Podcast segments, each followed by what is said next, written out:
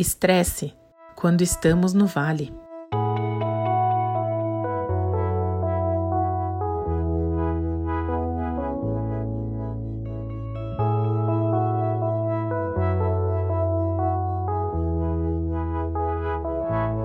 Nesse momento, enquanto você acompanha essa mensagem, você está estressado? Bom, eu vou confessar que enquanto eu estudo e escrevo o que eu vou compartilhar com você em seguida, eu estou estressada. Tá rolando uma obra bem barulhenta nos fundos da minha casa. E para piorar o meu dia atarefado de trabalho, que é em home office, a empresa que presta serviço de internet por aqui saiu do ar e atrasou todas as minhas tarefas. Enfim, esses são apenas dois motivos que me estressaram hoje, mas eu poderia listar vários outros.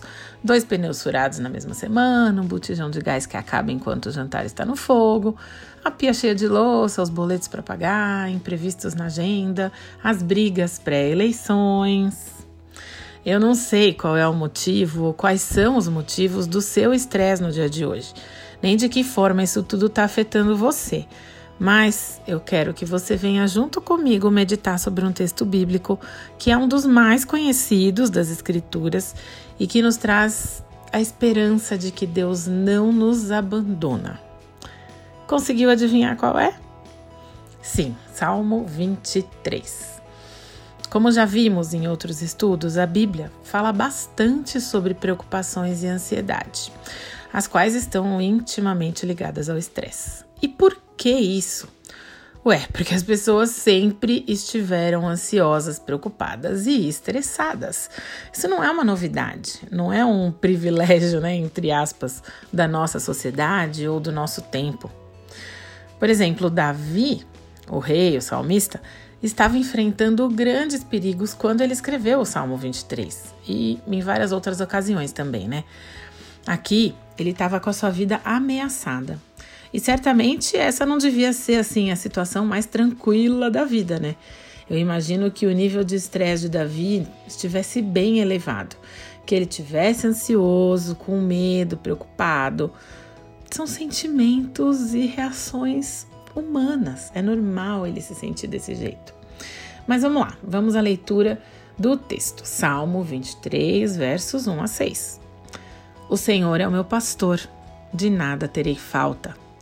Em verdes pastagens me faz repousar e me conduz a águas tranquilas. Restaura-me o vigor. Guia-me nas veredas da justiça por amor do seu nome.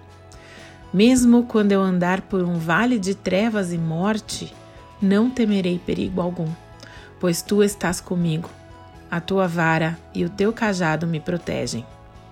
Preparas um banquete para mim à vista dos meus inimigos. Tu me honras, ungindo a minha cabeça com óleo e fazendo transbordar o meu cálice. Sei que a bondade e a fidelidade me acompanharão todos os dias da minha vida e voltarei à casa do Senhor enquanto eu viver. De nada terei falta, me faz repousar, me conduz a águas tranquilas, restaura o meu vigor, está comigo, a vara e o cajado me protegem, me honras, a fidelidade e a bondade vão me acompanhar. Uau! Depois dessa leitura, eu me sinto até assim constrangida em lembrar os motivos do meu estresse. Talvez você também esteja se sentindo assim.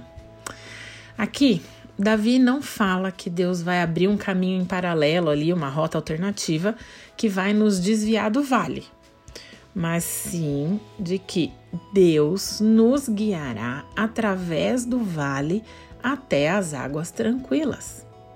Nós podemos traçar um paralelo de que vamos sim enfrentar inúmeras situações difíceis ao longo da nossa vida, vales desertos, diversos motivos para nos estressarmos. Mas se nós já declaramos a nossa fé em Jesus Cristo, podemos também ter a certeza de que vamos passar por tudo isso e que chegaremos ao céu, onde nada disso vai existir. Essa tem que ser a nossa maior esperança. Quando estamos no vale, é fácil perder essa perspectiva né, de vista, é fácil esquecer disso e olhar só para o problema. Mas se essa verdade não trouxer acalento, paz e esperança para o nosso coração, o que mais vai trazer? O resultado da eleição? Uma herança milionária caindo na conta de forma inesperada? A melhor conexão de internet do universo? Um pneu infurável? Não dê poder ao seu estresse. Dê poder a quem pode levar você às águas tranquilas.